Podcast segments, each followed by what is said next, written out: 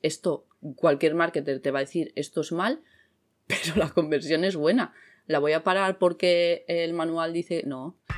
¿Qué está petándolo ahora en el mercado? ¿Cómo se crece, escala y vende en un negocio el sector alimentario? ¿Cómo lo están haciendo las marcas que ya conoces?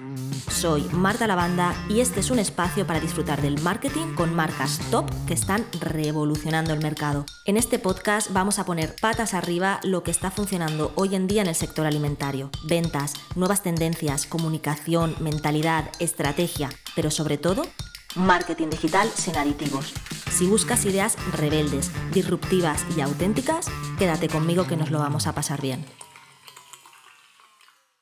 Pues esta es la primera sesión de expertos de la temporada de verano con Sandra M. De Lamo, experta en Facebook, Instagram y Google Ads y alguna red social de más. Y Sandra lleva desde el 2015 emprendiendo online y creando campañas y estrategias de publicidad para más de 150 clientes, así que yo creo que ha visto un poco de todo y lo más importante y me interesa es que ha visto y ha estado presente en cómo ha ido evolucionando y cambiando el panorama digital en los últimos tiempos, ¿no? Porque ahora todo el mundo está que si publicidad no funciona, que si Facebook está muy caro, que esto ya no vale, que no se puede traquear. Pues bueno, yo creo que Sandra nos lo va a contar, así que he preparado un montón de preguntas que nos va a responder y hemos hablado de muchos temas interesantes como cómo ha cambiado la publicidad online desde la pandemia, qué hay que tener en cuenta cuando lanzamos una campaña o cuál es el futuro de la publicidad. También hemos hablado y hemos hecho un caso práctico sobre qué tienes que hacer si quieres lanzar una campaña de publicidad y tienes un e-commerce. Así que si inviertes en publicidad o tienes pensado invertir, esta entrevista no te la puedes perder. Pues estamos aquí en un nuevo episodio en Marketing sin aditivos. Estoy con Sandra M. De Lamo, que es experta en Facebook, Instagram y Google Ads. Lleva desde el 2015 emprendiendo online y creando campañas y estrategias de publicidad para más de 150 clientes, así que ha visto de todo y lo más importante es que ha visto cómo ha ido evolucionando y cambiando el panorama digital en los últimos tiempos. Así que la he traído aquí, esto la verdad es que es un poco improvisado, como vais a poder comprobar, porque yo creo que nos va a poder responder a muchas preguntas. Hola Sandra, ¿cómo estás? Hola Marta, muy bien, muy contenta de estar aquí. Oye, que gracias por traerme en tu podcast. Emboscada, ¿cómo te sientes? Ah, muy bien. Yo contigo me apunto, ya te lo dije, yo me vengo contigo. Claro, o sea, lo que pasó realmente es que, bueno, Sandra publica un montón de cosas en su Instagram, que si no la seguís, pues luego os dejaré y os diremos cómo seguirla y tal, pero siempre publica por resultados o cosas que está haciendo en las campañas y yo pues siempre la escucho, siempre la cotillo porque la verdad es que es una tía que sabe un montón. Y no sé si fue hace un par de semanas, le dije, subió una campaña y le dije de qué sector es, ¿no? Porque yo es verdad que estoy en alimentación y hay veces que los sectores pues cambian, ¿no? Se comportan de diferente forma en publicidad y en marketing en general. Y le dije, tía, vamos a hablar del tema así por puro interés mío, ¿no? Para aprender y para ver cómo estaba la cosa. Y luego le planteé, vamos a hacerlo en Instagram, porque así, joder, la conversación seguro que es interesante y puede ayudar a otras personas. Y luego le dije, no, te voy a traer al podcast. Y de hecho, Sandra es la primera persona que traigo al podcast y le entrevisto y no es una marca de alimentación. Así que bueno, esto es una prueba total, pero creo que va a quedar muy guay. Oh, un honor, Marta. Me encanta esto de ser la primera. Y tengo que decir, en defensa de Sandra, que no le he pasado ninguna pregunta, ¿vale? O sea, Sandra viene aquí sin nada y nada, simplemente va a ser una conversación entre amigas, compañeras, porque también hemos trabajado juntas y nada, espero que te sirva mucho, ¿no? A quien esté escuchando. Así que bueno, la primera pregunta que quiero hacerte, Sandra, es que mucha gente, bueno, desde hace ya un tiempo, lleva diciendo que la publicidad ha muerto, ¿no? Que ya no funciona. ¿Qué opinas de esto? Bueno, no es que la publicidad haya muerto, no es que la publicidad no funcione, es que la publicidad, el mercado ha cambiado. Esta es la cosa, el mercado ha cambiado y las reglas del juego han cambiado. Nosotros en la publicidad online, y me pongo en el saco porque yo soy la primera que estaba muy mal acostumbrada a que la cosa, bueno, pues la competencia era dentro de todo lo que es el mercado pues de empresas, ¿no? de marcas, etcétera, era una proporción relativamente limitada a la que se estaba promocionando online. El consumidor tampoco estaba muy maduro y bueno, ¿qué pasa? Pues que con poquita inversión, además de hacer publi online, era como el low cost de las publicidades, en realidad. Si tú haces un anuncio en radio, en tele, en prensa, o sea, es hacer una publicidad, vale pasta, de siempre ha valido pasta. Sacamos el mundo online, Facebook, todo el rollo. Google era como el más premium, pero aún así nada de comparación de precios. Y estábamos mal acostumbrados, con poquito retorno o con poquita inversión podíamos conseguir, o era viable conseguir un retorno interesante. ¿Qué pasa? A raíz de pandemia, año de pandemia, la cosa se pone en que el mercado, todo el comercio electrónico, todo lo que es marcas que se ponen online, aumenta de golpe un 50%. Que, ojo, cuidado, que es lo que dicen. Lo que tendría que haber pasado en 5 años, nos ha pasado en un año. ¿Qué nos pasa aquí? Mogollón de competencia. Pues que han entrado muchas marcas de golpe, muchas marcas que también hacen publicidad, más un mercado que ha madurado. Y aquí son 3 factores que hacen. Total. ¿Desde cuándo tú crees que se han empezado a ver estos cambios tan acelerados de aumento de costes o de publicidad? ¿Qué crees? ¿Desde la pandemia o crees que empezó antes? ¿O esto venía de forma? O sea, ¿tú crees entonces que esta evolución la íbamos a tener de forma natural, solo que la hemos acelerado, ¿no? Sí. Sí, yo creo que esto iba a pasar. Que bueno, por evolución de mercado, esto es algo natural. Lo que ha pasado es que se ha puesto boom. Entonces, los meses de pandemia, que fueron meses de encierro, o hacer publicidad, yo le decía a mi audiencia, la audiencia estaba cagada en ese momento, decir, que no se venda más, estaba como, hubo un punto incluso de mal visto vender, porque con esta situación que yo pensaba, ¿estamos locos? No lo entiendo, o sea, ¿por qué? O sea, suicidarte, ¿qué va a aportar? Se llegó a criticar a gente que vendía, que hacía lanzamientos, y era como, tío, vamos a ver. Sí, llegó el punto incluso de tienes que hacer cosas gratis para ayudar a la gente porque esta situación, bueno, fue un poco así, y yo decía a la audiencia, es momento de vender, de captar leads, por favor, por favor. Y las marcas que lo hicieron, lo petaron. La gente estaba todo el santo día en casa. No, es que la gente no va a comprar, los cojones, no va a comprar. Mucha gente teletrabajaba, hubo gente que se afectó mucho, es verdad, pero hay mucha gente que siguió teletrabajando, que estaba mogollón de horas en casa y que se hartaban a comprar vestidos, cursos de cocina, yo qué sé, infoproductos, de todo. Sí, me incluyo, sí. Y marcas, por ejemplo, recuerdo a San Jorge Coffee Roasters, que vinieron a la segunda entrevista del podcast, que nacieron a raíz de la pandemia, venían de un negocio totalmente offline y en la pandemia dijeron, hostia puta, vamos a ponernos a currar a muerte en el online. Y la marca se levantó en la pandemia, gracias a que la gente estaba conectada y supieron llegar a su público y a la comunidad. Sí, o sea, fue un momento muy dorado. Después de este momento dorado abren restricciones, ya la gente sale, se queda toda la competencia, la gente no está todo el día. Yo creo que fue en ese punto en el que yo empecé a decir, a notar mucho el cambio, a decir, coño, costes subidos, cuesta mucho más llamar la atención porque tú ahora navegas por Facebook, Instagram y la cantidad de anuncios que te salen, son muchos. Entonces, sí, alucinante. Sí, a mí eso de los tan buenos datos, ¿no?, que tuvieron sobre todo yo porque estoy más en e-commerce, ¿no?, pero las e-commerce durante la pandemia, que fueron pues facturaciones altas, beneficios altos, costes de publicidad bajos, o sea, les fueron muy bien. ¿Pero por qué? Porque estamos en una situación súper rara, que la gente estaba en casa, que estaba muy conectada, no era una situación normal. Entonces, ¿qué pasa?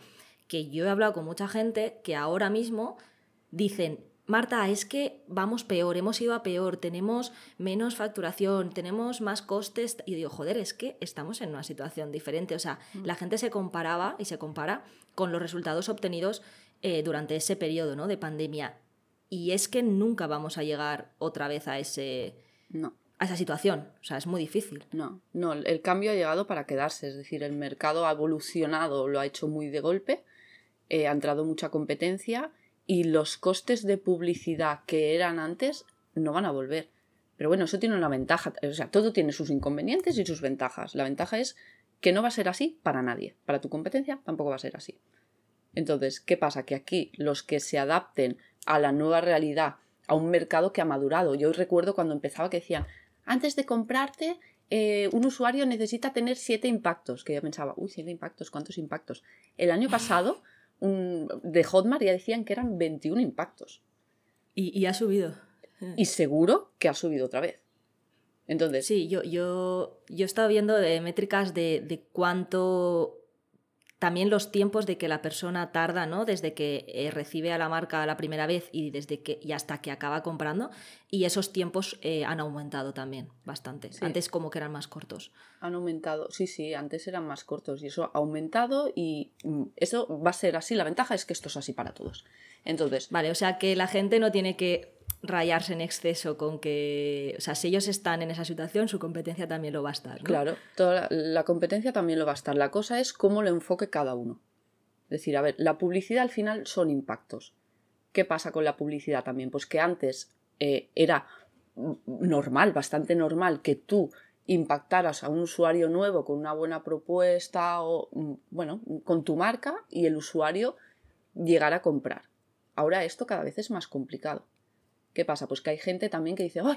Pues esto no me funciona, lo paro, dejo de hacer cosas, las redes sociales, el algoritmo tampoco me muestra, bueno, entramos en el bucle este de dejo de hacer cosas y la gente que diga, oye, que se adapte y sepa que esto funciona así para todos y diga, bueno, pues oye, esto es impactos. En publicidad, por ejemplo, bueno, igual yo veo una marca que a mí me ha pasado, una marca de cosas de casa, yo ahora estoy con una reforma, ¿no? Pues cosas que yo necesitaré para casa. ¿Ahora estás con la reforma? Ah, sí, la sagrada familia de las puñeteras reformas. Pero bueno, esto da para un podcast aparte. Sí. Pero bueno, la cuestión es que yo necesito cosas para la casa. Bueno, pues a mí me sale ahí publicidad, pues yo empiezo a seguir a esa marca en Instagram, ¿vale? O me guardo las publicaciones, lo tengo como ahí. No te estoy comprando en el momento, pero yo te voy siguiendo y bueno, y ahora pues hace poco compramos una cosa de una marca que yo empecé a seguir a través de un anuncio hace, pues yo qué sé, igual 3 meses. Esos no son datos que se reflejen en publicidad.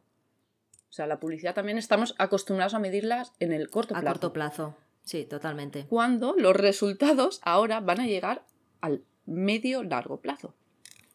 Sí, o muchas campañas también, a lo mejor campañas de branding, ¿no? Que no son tan orientadas a la conversión, pero que al final tienen su efecto, ¿no? Final. Y quizá no se puede...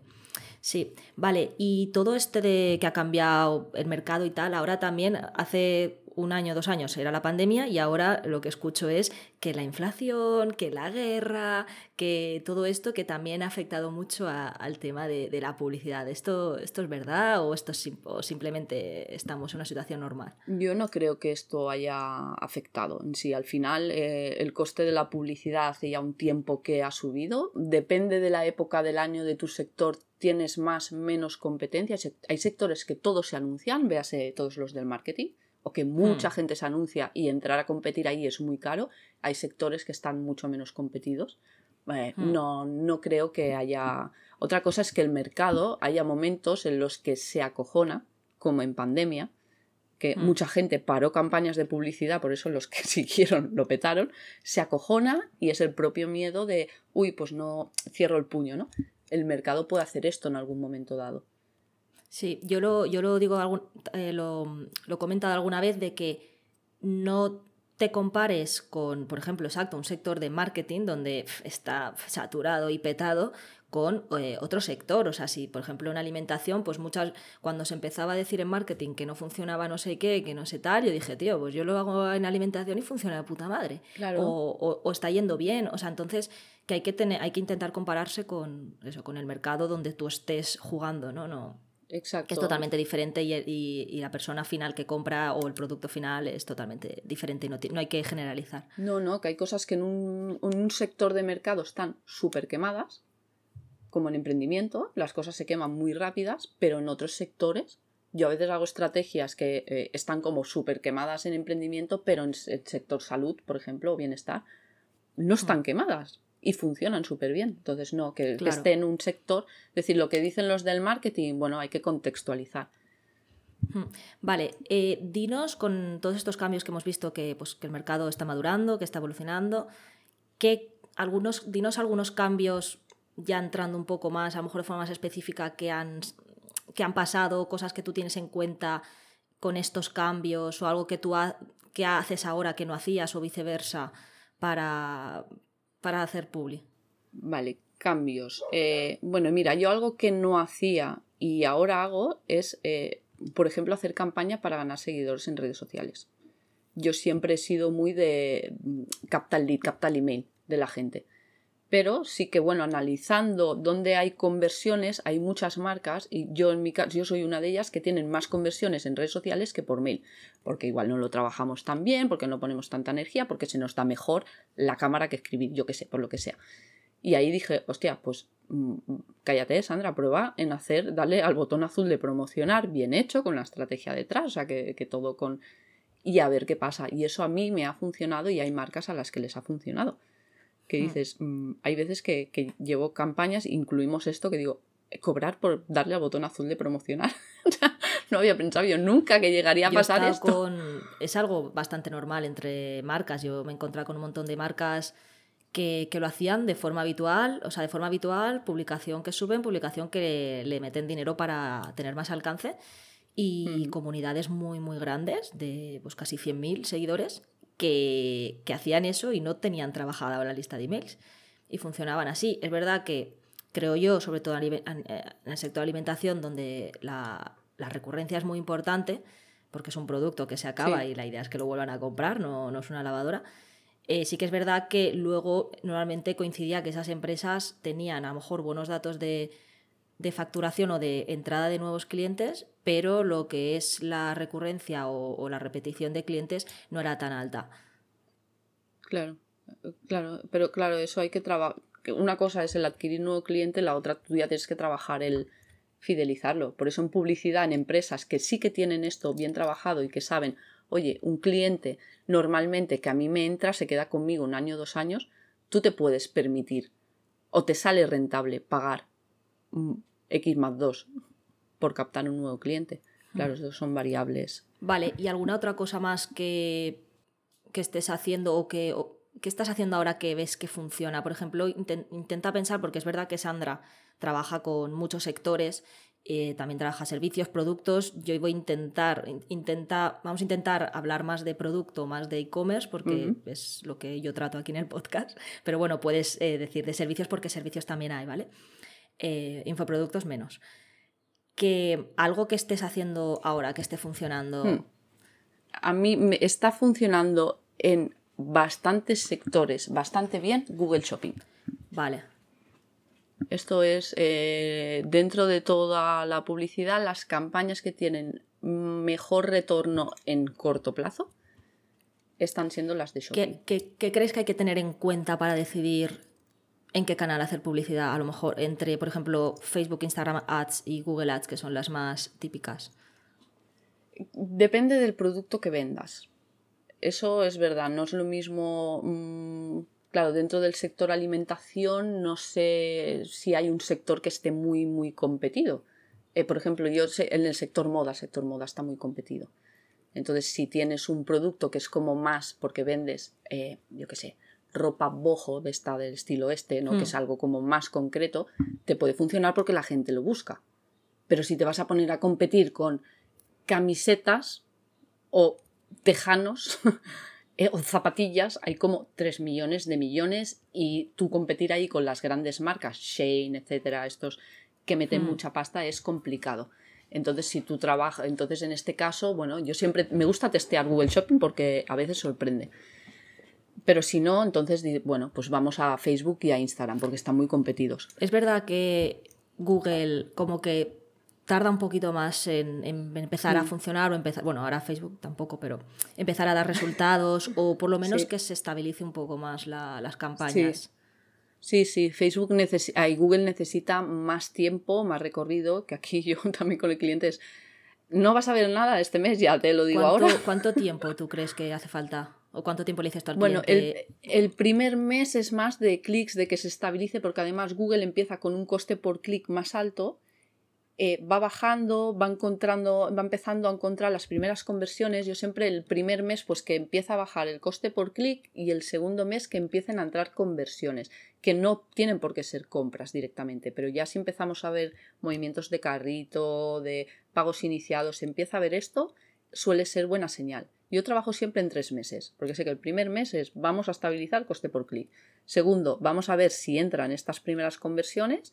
Y el tercero es donde ya empieza a mejorar y a optimizar. A haber ya compras.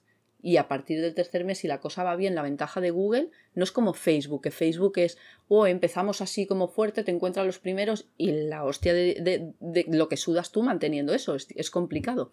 Google va por norma cada vez mejor. A ver, tiene sus picos de mercado, como siempre, pero suele funcionar mejor. Y más si es cosas que... La ventaja de Google es que la gente está mirando, o sea, va a buscar un producto. Tú entras ahí por palabra clave. Sí, que no es Facebook que a lo mejor... se me aparece el producto sin que yo en ese momento lo esté buscando, ¿no? Sino que, claro, oye, que yo estoy buscando igual y vas a ver ahí... Sí, el interés ya está trabajado. Claro, una es por... te aparezco ahí porque sí, porque tú estás navegando ahí en Instagram viendo a ver qué la boda de tu amiga del otro día y te aparece la marca, y en Google es yo estoy buscando, pues no sé, bebida sin azúcar, bebida natural, café ecológico, lo que sea. Y entonces, esto es una búsqueda mucho más relevante, porque yo estoy buscando. ¿Crees que hay que dejar, tanto Google como Facebook, hay que dejar que la plataforma funcione? O sea, darle como... eso de darle un poco rienda suelta para que ellos aprendan y, digamos, optimicen según les parezca. ¿Crees que eso es bien o es mal? Es bien. Los algoritmos necesitan información. ¿Qué pasa? Que, claro, siempre es un riesgo. Tú cuando nunca has lanzado publicidad... no tienes datos, no sabes dónde te va a funcionar mejor. Para hacerlo, la única opción que tienes es meterle presupuesto. ¿Cuánto presupuesto recomiendas para empezar? Por ejemplo, vamos a pensar en, no sé, en una e-commerce que a lo mejor no ha hecho publicidad en serio nunca, pero quiere empezar y le quiere dar caña. ¿Qué presupuesto a lo mejor recomendarías mínimo para... ver datos o para ver si qué funciona, qué no funciona, y luego ya si eso meter más pasta? Mira, yo tengo campañas que funcionan con 10 euros al día. Son 300 euros al mes. Y bueno, por competencia de mercado, porque es un sector, porque lo que hacen gusta, etcétera, tenemos muy buenos retornos. Claro, lo que pasa es que cuando tú metes menos presupuesto necesitas más tiempo, dejar más tiempo a la herramienta. Claro. Para que trabaje. Sí, cuanto más pasta metas, más rápido va la campaña. Sí, yo alguna vez lo que he hecho es, para probar algo nuevo, lanzar la campaña con un bajo presupuesto, simplemente para que no corra y que nos dé tiempo a ver si dónde está funcionando, dónde no, que está funcionando mejor o no. Cuando tengamos eso ya, quitar, o sea, pausar o desactivar lo que no funciona, y lo que activa ya, meterle pasta y ya que empieza a correr. Sí. ¿Eso qué piensas? ¿Bien? Bien, sí. Tú necesitas testear al final, entonces puedes testear... Bueno, al final puedes hacerlo, lo que pasa que lo vas a alargar más en el tiempo. Al final tú para valorar necesitas que vengan al menos 1000 clics de una plataforma. Si dices, pues Google, vamos a por los 1000 clics de Google y a través de aquí tú miras tasa de conversión. Porque hay muchas veces en que también esto pasa, la gente se emperra en la campaña. Es que la campaña no va, es que el público no va, es que la campaña no, es que Google no. Y está entrando gente que está interesada en tu producto, porque la gente no regala los clics, ¿eh? Eso también es verdad. Tú cuando haces clic, o tanto en Instagram, alguna vez te puedes equivocar, pero por norma no, o en Google, a ti a priori te interesa. Entonces, si tú estás llevando tráfico, pero no te compran, la campaña está funcionando, la campaña, su misión es llevarte el tráfico. Sí, punto. Eso ya es otra historia. Y tu web tienes que, claro, ya es vender... usabilidad, sí, el otro día que me estaba mirando un vestido, dices, jolín, gente que te pone ahí una foto del vestido solo por la parte de adelante, digo, ¿tú te crees que yo te voy a comprar un vestido sin verlo por atrás? No te lo voy a comprar. Y es como, claro, falta mucha... y eso hay que analizar. Sí, que no nos quedemos solo en los datos finales, ¿no? Porque mucha gente es verdad que se centra en facturación, conversión, y luego no... pues hay otras cosas, ¿no?, a tener en cuenta, que a lo mejor la publicidad sí que está funcionando, ¿no? Y no hay que tocarla. Claro, igual el problema está detrás. ¿Es malo parar una campaña de golpe? O sea, eso de que dicen de que si una campaña... O sea, si quieres hacer cambios, pararla de golpe para, yo qué sé, para modificar algo o para empezar una campaña nueva, que es peor que dejarla correr y a lo mejor optimizar esa campaña... Depende de las plataformas. Lo que es Facebook, Instagram es muy fino. La cosa es muy finito. Y a veces que yo hago un cambio, ha habido una rata en el copy, ¿no? Que te has dejado una coma, haces ese cambio que no es nada y la campaña se te ha jodido. O sea, en estas, en Facebook, yo sí tenemos una campaña que funciona bien. Siempre os digo, mira, más vale en épocas de subida de mercado, pues oye, vamos a palmar en esta semana o estas 2 semanas, porque luego nos va a costar más volver a estabilizarla que no ahora lo que nos supone de pérdida durante esta semana. Ahora que has dicho subida de mercado, ¿crees que, o sea, tú estás a favor de hacer publicidad? Te voy a hacer 2 preguntas. Una, si estás a favor de hacer publicidad en épocas de oferta donde supuestamente hay más competidores y tal, ¿no? Rollo Black Friday, Navidad, bla, bla, bla. Que hay gente que a lo mejor dice, no, aquí no hay que hacer porque el coste es más caro, es mejor hacerla antes, después, no en la fecha justa. Esa es la primera pregunta. Y la segunda pregunta, si crees que hay que hacer descansos de publicidad en marcas para que la comunidad descanse o no sé, o para que el público descanse. Vale, a ver, la primera, depende de tu marca y de tu presupuesto. Depende de la marca y del presupuesto.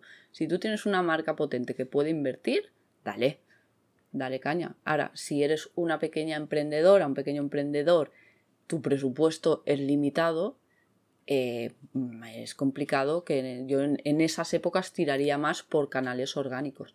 Por dale al mail, dale a las redes sociales en orgánico, pero sí que invertir en publicidad solo por el coste, el aumento de costes y también del ticket del producto. Claro, es que hay que valorar varias cosas. Si vendes bicicletas, pues oye, igual, pues bien, porque a poco que vendas ya te ha salido el margen, pero si vendes un refresco, pues es más complicado, ¿vale? Entonces, yo aquí hay que valorarlo todo. Y respecto a lo de parar la publicidad, yo más que parar la publicidad, lo que sí que es recomendable es hacer variaciones en las creatividades. Es decir, ir sacando anuncios diferentes para que no se quede quemado, ¿no? Llega un punto en que cuando ya has invertido una cantidad de presupuesto, pues tu anuncio ya ha impactado a una frecuencia de 2 al público que tú tenías seleccionado. ¿Tú a partir de 2 la frecuencia ya la consideras ser pesado? No, no es que sea pesado, pero bueno, ya puedes considerar de cambiarle un poco el enfoque, ¿no? Es decir, pues si estaba sacando un vídeo, vamos a sacar otro. A menos que te esté dando buenos datos, ¿eh? Yo siempre tengo campañas con un CTR que dices, esto, cualquier marketer te va a decir, esto es mal, pero la conversión es buena. La voy a parar porque el manual dice, no... Pero sí que si ya ves que flojea, normalmente cuando ya está muy quemada, pocas tengo, que hay alguna, que la misma creatividad la podamos explotar mucho.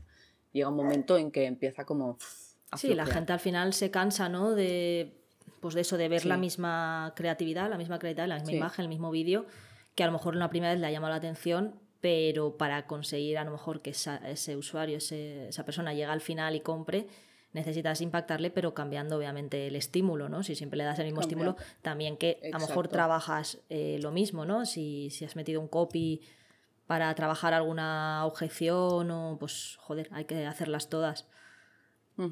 Sí, vale. Hay que ir cambiando. Sé que también, porque Sandra le da todo, ¿vale? Sandra es como, pues, no sé, lo que salga, pues ella lo prueba, lo aprende y le da caña. Entonces, sé que has hecho de todo, pero sé que ahora estás probando en TikTok, ¿puede ser? Estoy, probando en TikTok. Vale, ¿Qué tal? Cuéntanos algo de TikTok, de publicidad en TikTok. Vale, mira, no te puedo dar resultados todavía porque la campaña está programada para el lunes que viene. Vale, mierda, esto tendríamos que haberla programado. Bueno, habrá que hacer una segunda parte. Ya contaré a ver qué tal. Pero bueno, sí que es verdad que TikTok tiene algunas curiosidades. La primera es que tu presupuesto tiene que ser como mínimo de 50 euros al día. Sí, eso lo escuché y hay gente que como que para no pasarse y poder invertir menos, como que la para y le... o algo así, hace como una movida que yo creo que no debe ser muy positivo para la publi, pero... No. Vamos, bueno, primero, que no funciona como en Facebook o en Google, que tú metes la tarjeta y lo que gastes te lo van a cobrar de la tarjeta. No, TikTok te dice, esto como los móviles prepago, tú primero metes el saldo y luego ya le das. Si tú no gastas ese saldo se queda ahí. O sea, sí que podrías igual ponerle listos. 50 euros, pero mínimo va a tener que ponerle 50 euros un día de campaña, pero vamos, que no te va que no te va a dar para mucho. Pero bueno, yo aquí veo algo positivo. Primero, que las marcas que invierten en TikTok son marcas serias. Te quitas de mucho anuncio, que bueno, Facebook, Instagram, al estar tan al alcance de cualquiera, yo he visto anuncios de decir, ¿en serio? Sí, yo también los he visto. En serio, ¿sabes? O sea, estoy aquí, esto me tiene que salir. Tú navegas en TikTok y los anuncios que ves son como mucho más relevantes, están más currados, súper integrados con la plataforma. Eso te iba a decir, integrados con la plataforma. Estás metiendo pasta. Sí, están muy integrados. Sí, de hecho yo me encontré alguno. Bueno, TikTok es verdad que no intento no meterme porque si no ya me muero con las redes sociales. Sí que la tengo y sí que comparto. Lo que hago es sí que comparto los mismos vídeos de Reels, los comparto en TikTok, pero es que cojo, me meto en TikTok, subo el vídeo y me voy y me salgo. Alguna vez me he metido para ver qué onda, ¿no? Para ver cómo funciona. Y es verdad que me he encontrado algún anuncio que no me he dado cuenta que era un anuncio. Y eso la verdad es que está genial y mola bastante. Grandes marcas, así como que siempre hemos visto serias. Me salía una de estas de algo dental, no recuerdo, pero bueno, era una marca de seguros dentales, no recuerdo, pero bien posicionada, es decir, que todo el mundo la conoce. Y el anuncio era súper, vamos, una dinámico, chica ahí, sí. Mira, por 31 euros, tú. Muy del rollo TikToker. Sí, lo que he escuchado alguna vez es que dicen que en TikTok, como que la comunidad que puedes crear en TikTok no tiene tanto valor como la que puedes crear en Instagram. Es decir, como supuestamente es más fácil, o sea, tienes más alcance en TikTok, que yo ahí discrepo, porque yo tengo muchísimo más alcance. Bueno, es verdad que en TikTok no me sigue ni Dios, pero tengo supuestamente... Igual eso influye, Marta, igual influye, pero... Da igual, luego en Instagram yo subo un Reels y tengo muchísimo más alcance, mucho más que los seguidores que yo tengo. Entonces significa que tengo mucho más alcance también. Es verdad que y en TikTok no tengo nada, te lo juro. Pero que hay gente que dice como que la comunidad de TikTok no es tan seria o no es una comunidad tan fiel a la marca como la que puedes tener en Instagram. Pues mira, aquí no te puedo decir porque yo no me he metido todavía en yo crear comunidad en TikTok y es algo que quiero hacer, pero vamos, lo que sí que he visto de datos de gente del sector es que en e-commerce y hay sectores que venden muy bien en TikTok. Sí, yo trabajo con gente que crean comunidades en TikTok. Muy chulas en TikTok. Decir, bueno, yo supongo que todo debe depender de la estrategia, del contenido que crees, de tu público, de la marca. Pero yo yo creo que si lo haces bien en TikTok, TikTok funciona. Vale, ¿y qué me dices de publicidad a lo mejor en LinkedIn? A lo mejor para un e-commerce no, porque creo que no es el sitio, pero quizá para un SaaS o un marketplace que su perfil o una parte está dentro de LinkedIn. ¿Qué has probado ahí? LinkedIn es muy caro. Sí, eso lo sabemos todos, pero es caro, pero funciona. Los CTRs cuestan mucho. Yo he visto muy poca publicidad en LinkedIn. O sea, no me di cuenta. O sea, a mí LinkedIn me gusta mucho como red, me encanta, la verdad. Y no creo, o sea, no tengo la sensación como estoy en Instagram, que es Dios, o sea, no quiero más publicidad. No hay tanta. Primero que la gente no se puede, o pocas empresas se pueden permitir, y tienes que vender algo que realmente te salga a cuenta por el ticket de lo que tú estás vendiendo. Por ejemplo, pues no sé si un marketplace esto le podría salir rentable. Donde veo bastante son formaciones, másters, cursos, y dices, bueno, estamos hablando de un ticket de 1.000 hacia arriba, pues aquí, pues bueno, pues por estadísticas, y peta 1, petan 2, pues ya me salen los números. Pero yo lo que he hecho en LinkedIn es más trabajo de marca. O sea, yo siempre digo, conversiones en LinkedIn, el clic es caro, porque la última que hice el clic, estábamos hablando de 2,87 euros clic. Imagínate la conversión. Sí. La conversión es súper cara. Sí. Entonces, bueno, las enfocan más como... bueno, proyectos o marcas que están pensando en invertir en visibilidad. En quiero impactar, ¿no? Y las que hago son como muy dentro de una estrategia global de comunicación, de vamos a meter impactos en prensa, aquí, no sé qué, y si tu perfil también está en LinkedIn, pues le vamos a dar a LinkedIn. Pero se busca como la visibilidad y sumar un impacto. Guay. O sea que vamos a intentar meternos en algo más práctico para que a la gente le pueda coger tips y aplicarlos. Si yo, por ejemplo, vamos a hacer que soy una e-commerce, ¿vale? De alimentación, ¿vale? Tengo un producto, precio, no sé, un pedido mínimo a lo mejor de 15-20 euros, vamos a poner 15-20 euros, y nunca he hecho publi más que promocionar en Instagram así un poco yo sin tener ni idea. Tengo una comunidad bien, pero quiero como ponerme ya en serio a vender. Primero, ¿qué plataforma recomiendas? Antes has dicho que depende del producto, pero ¿hay alguna que digas, mira, si no has empezado nunca y quieres probar cosas, esta te va a salir más rentable? ¿O no hay una regla para eso? No suele haber una regla. Lo que pasa que sí que creo que igual me equivoco, el sector alimentación está menos competido en general, o podemos encontrar la manera de que los usuarios lo busquen. Entonces yo empezaría por Google, ¿vale? Yo empezaría por Google, más que nada por la relevancia, a menos que sea un producto como súper innovador, que dices, esto la gente no lo va a buscar en Google. Vale, entonces me meto en Google, ¿y qué necesito para empezar las campañas en Google? Vale, tú necesitas la cuenta de Google, crearte una cuenta en Google Ads y una cuenta en Merchant Center. ¿Vale? Merchant Center, el que tiene e-commerce tiene que tenerlo, porque aparte de Google Ads, tú ahí subes tus fichas de productos y tiene la versión de fichas de producto gratuitas. ¿Qué es esto? Pues que vas a salir en el shopping de manera gratuita según las búsquedas, y esto es tráfico, y es tráfico bueno. ¿Y se puede posicionar eso? Sí, al final aquí tú vas con la descripción del producto. O sea, a nivel título, de SEO, ¿se puede hacer SEO para posicionarse de forma orgánica en ese listado? Sí, porque sí que es verdad que claro, en alimentación no es lo mismo que tú pongas, imagínate que vendes pues una bebida de estas de ahora, una kombucha. Una cosa de estas. Una kombucha que se llama, Marta Lavanda. Yo me la compraba. No es lo mismo. Yo también te la compraba, Marta. No es lo mismo que tú al título le pongas bebida Marta Lavanda, que por si la gente no te conoce, pues no te la van a buscar, que pongas kombucha. Eso es. Entonces, claro, que igual que en la descripción hay que jugar, que hay gente que se pone como súper creativa con los títulos y digo... Y dentro de Google, hay varias campañas. Tú has dicho que recomiendas la de Google Shopping. Yo de e-commerce son las que más rentables de todo lo que yo he probado me han salido. Vale, ¿y hacer una campaña directamente de venta o también metes...? Sí, no, de venta de directa. Comprar. Aquí la gente está buscando. En Google, en Instagram funciona diferente, pero en Google si yo voy a buscar... En Shopping tú ya estás con la predisposición de comprar, ¿no? Claro, si yo en Google voy y meto café orgánico...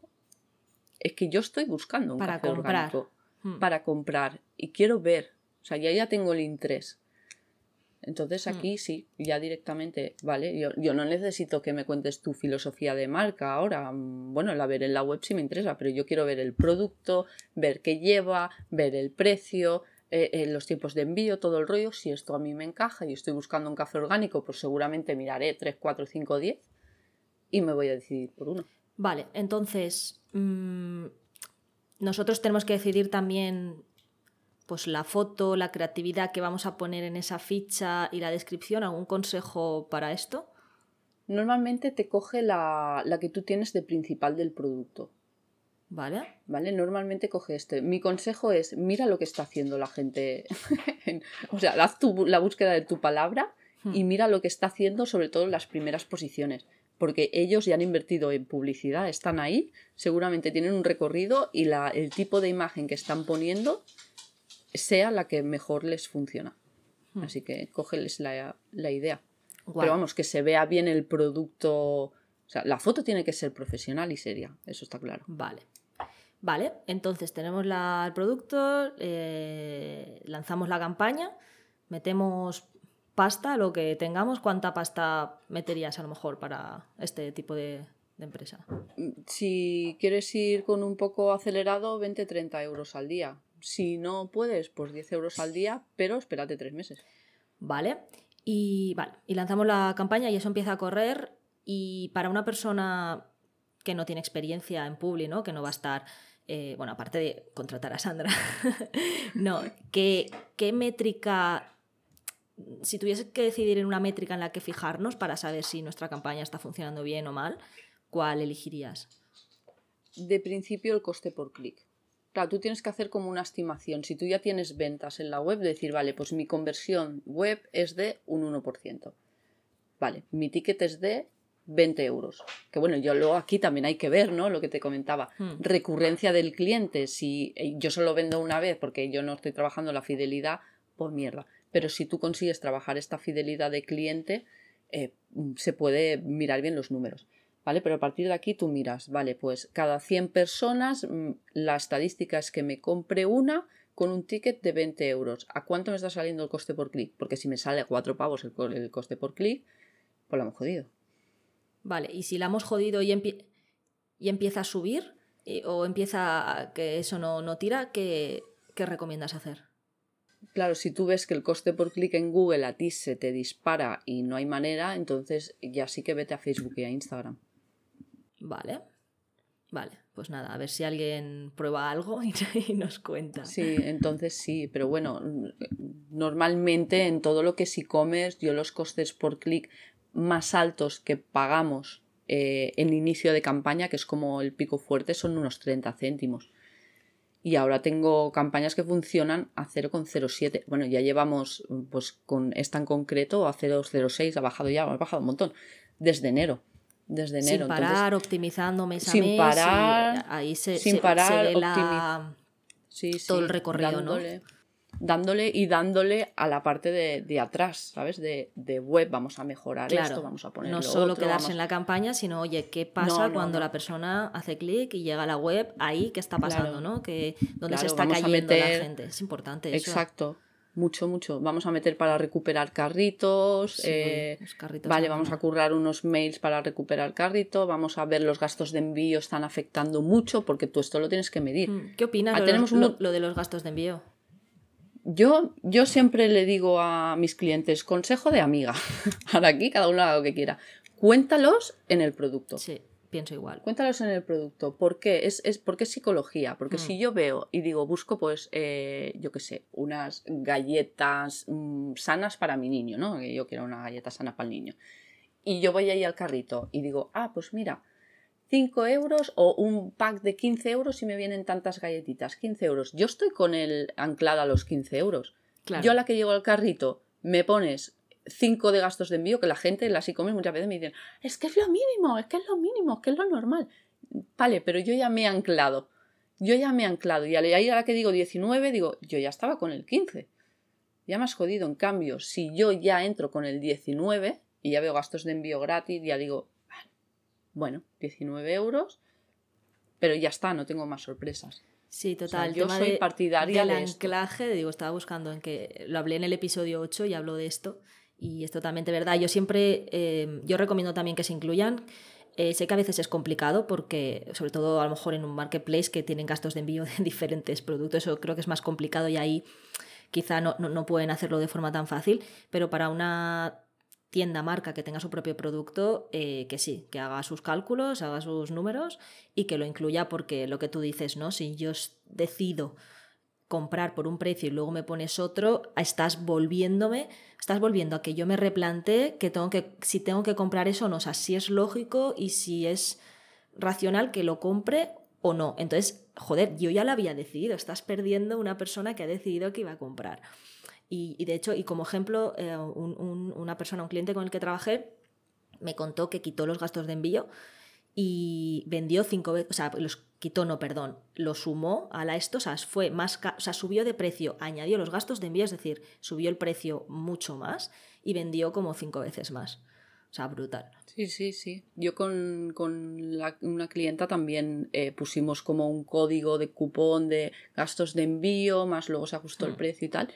Y es que no hay color, pero sí que es verdad que, bueno, yo al menos trabajando con muchas e-commerce me encuentro con el como que el que tiene un e-commerce lo tiene tan súper integrado que hay unos gastos de envío y es tan su pan de cada día que no quieren, ¿no? O que hay mucha resistencia. Digo, pero ya es que el usuario es el que manda, que es el que compra y lo has anclado a un precio. Ahora le estás metiendo a veces que gastos de envío, que a mí me ha pasado, de 9 euros, que seguramente por lo que sea, yo no estoy diciendo para que no. El tema de, por ejemplo, en alimentación, para los productos refrigerados, los gastos de envío son muy altos. Son muy altos, 7, 8, 9 euros, porque el transporte en frío es carísimo. Solo hay una empresa, que es Seur, ahora está saliendo correos, lo hemos comentado alguna vez, pero es verdad que son muy caros. Y entonces la persona que compra se lleva un susto cuando ve ese gasto de envío brutal.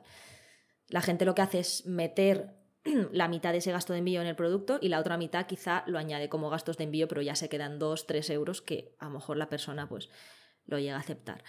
Vale, pues para ir cerrando la entrevista, me gustaría que nos contases alguna experiencia que hayas tenido tú dentro de publicidad, no sé, tanto, si hay alguna rara a lo mejor que digas, hostia, esto me pasó y fue muy loco, tanto para bien, para mal, como para extraño, algo que recuerdes. Bueno, a veces me pasa que son como, que yo llamo fenómenos paranormales, que hay una semana concreta, por ejemplo, la semana pasada justo fue como bastante mal en casi todo, en prácticamente todas las campañas. Ah, ¿cuándo fue? La semana pasada. Sí, a mí también me pasó. La semana pasada que dices, no hay nada el en lunes, principio. Sí, el lunes pasado creo que fue.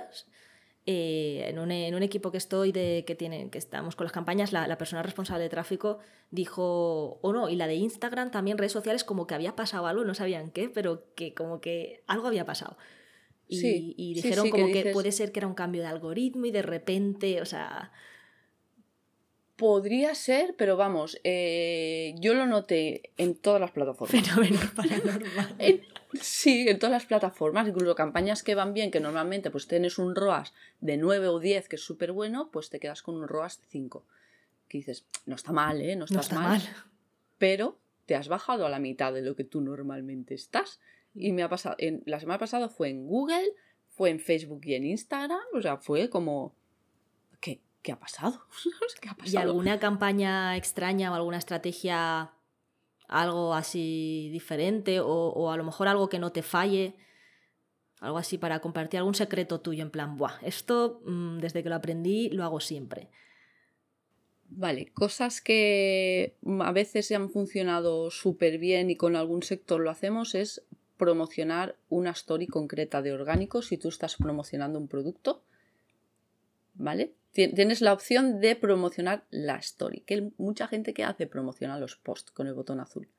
Pasa que la story, claro, en ese momento se va, tienes que currarte una story que sea de 15 segundos en la que tú hables del producto y subirla. Eso a veces nos ha dado súper buenos resultados. O sea, promocionar una story, pero que, o sea, darle más alcance, desde Instagram. Pero esa story sigue durando solo 24 horas. Sí, en tu perfil. Lo que pasa es que si llegan desde la publicidad la verán. Vale. La verán igualmente. Lo que pasa es que si luego van a tu perfil... lo que quiero decir con esto es... O sea, la puedes dejar si mantenida, digo. Sí. ¿Vale? No hagas una secuencia de stories porque te va a pasar esto. ¿Vale? Que se va... Solo hay que hacer una de 15. No hacer esas que hacen 3 seguidas, sino hacer una. Hacer una porque lo haces desde la plataforma. Vale. Ah, claro. Claro, la promocionas Instagram. Desde una historia tuya, la lanzas y la promocionas. Y la promocionas desde ahí, no desde el administrador de anuncios, desde ahí. Y tú le llevas tráfico a tu perfil. Mandarlos a la web desde Instagram es un culo. Es un culo. Pero a tu perfil, sí, porque bueno, medir bien ahí, no tienes el píxel, es un poco follón. Pero desde ahí, sí. Los llevas a tu perfil y alguna vez lo hemos testeado con alguna story que por lo que sea, ¿no? Hostia, pues ha funcionado, mira que hay alguna clienta. He hecho esta story promocionando este producto y ha ido súper bien. Oye, pues vamos a darle caña, a ver qué pasa. Qué guay, vale. Pues... Y con poquito presupuesto, oye, ha sonado la flauta. Tomamos nota. Vale, y ahora que has dicho el tema del píxel y tal, con todos los cambios que tuvimos, no sé si fue ya el año pasado, yo ya no recuerdo los cambios, del iOS de 15 o 14, no sé, me pierdo, que es verdad que ya no se traquean bien los datos, eso que ¿Tú ahora vas más a ciegas o cómo te basas para analizar los datos? Todos vamos más a ciegas. Sí, porque no, antes era como medías todo al milímetro, al dedillo. Es que no hay tutía, no hay manera. Además te descuadra el dato que tienes en Facebook, no es el que tienes en Analytics, no sé, es como... Oh, claro, traqueas lo máximo que puedes, puedes meter UTMs que, para traquear en campaña a través de Analytics y todo el rollo, pero bueno, es todo como siempre aproximado. ¿Crees que esto es algo positivo o negativo para el consumidor, o sea, para el usuario final? Para ti supongo que sé que peor, porque a ti... Para nosotros es negativo. ¿Y para las personas? ¿Tú qué opinas? Bueno, no lo sé, claro. Para ti como clienta, como usuario. A mí no me da manía esto de los datos, de que tengan información de las cosas que a mí me interesan o de las que yo visito. No, y yo prefiero que Instagram me muestre publicidad de cosas que te interesan, para mí pueden ser relevantes, que no que de repente me ponga, yo que sé, a mostrar, pues yo que sé, drones que me importan un pepino o gimnasios o boxeo, yo que sé, ¿sabes? Porque yo le digo, no quiero. Vamos, yo creo que de cara al usuario también, siempre como usuarios, la publicidad te la vas a comer y punto, porque aquí se financia esto con publicidad. Entonces, pues ya que tienes que ver, pues vamos a ver algo relevante. Pero bueno, aquí ya también está la psicología del miedo, de no, mi privacidad, y eso es muy personal de cada uno. Vale, pues últimas preguntas. ¿Hacia dónde crees que se dirige la publicidad? ¿Hacia dónde crees que va Facebook o Meta? ¿O la publicidad, tendencias, el futuro de la publicidad? ¿Hacia dónde crees que vamos? Yo creo que vamos a lo que hemos comentado, al final a lo tradicional de la publicidad, lo que se hacía siempre llevado al online.